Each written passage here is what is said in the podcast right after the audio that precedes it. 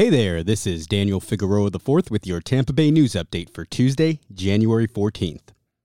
The legislative session officially kicks off today, and it's not the start Governor Ron DeSantis hoped for. Despite the governor's proclamation that the 2020 session would be the year of the teacher, thousands of veteran teachers and education advocates flooded Tallahassee Monday to fight for teacher pay. DeSantis had hoped for a smoother start after announcing a plan to raise starting teacher salary to $47,500, but teachers and education advocates still say the state isn't doing nearly enough to support public education in Florida. State officials received backlash after after Polk County teachers seemingly had their jobs threatened for attending the rally. The controversy even garnered attention from presidential hopefuls Elizabeth Warren and Bernie Sanders.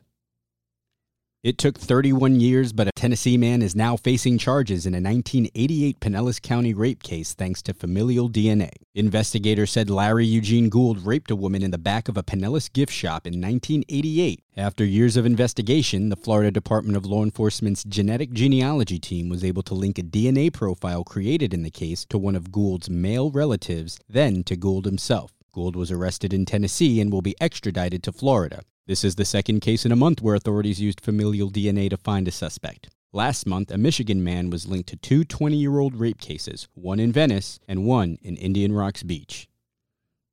Florida's attempt to legally light up has, for now at least, been put out. The Make It Legal Florida Political Committee Monday ended its effort to get recreational marijuana on the 2020 ballot. The campaign has raised nearly $9 million since August and spent nearly 8 of it. Leaders had hoped for a ballot initiative allowing adults 21 and older to have, use, purchase, and transport up to 2.5 ounces of marijuana and paraphernalia. However, Nick Hansen, the chairman of Make It Legal Florida, said time had run out to submit and verify the necessary 700,000 signatures it needed to get pot on the ballot. The signatures are good for two years, though, so Hansen said he hopes to reignite the campaign in 2022.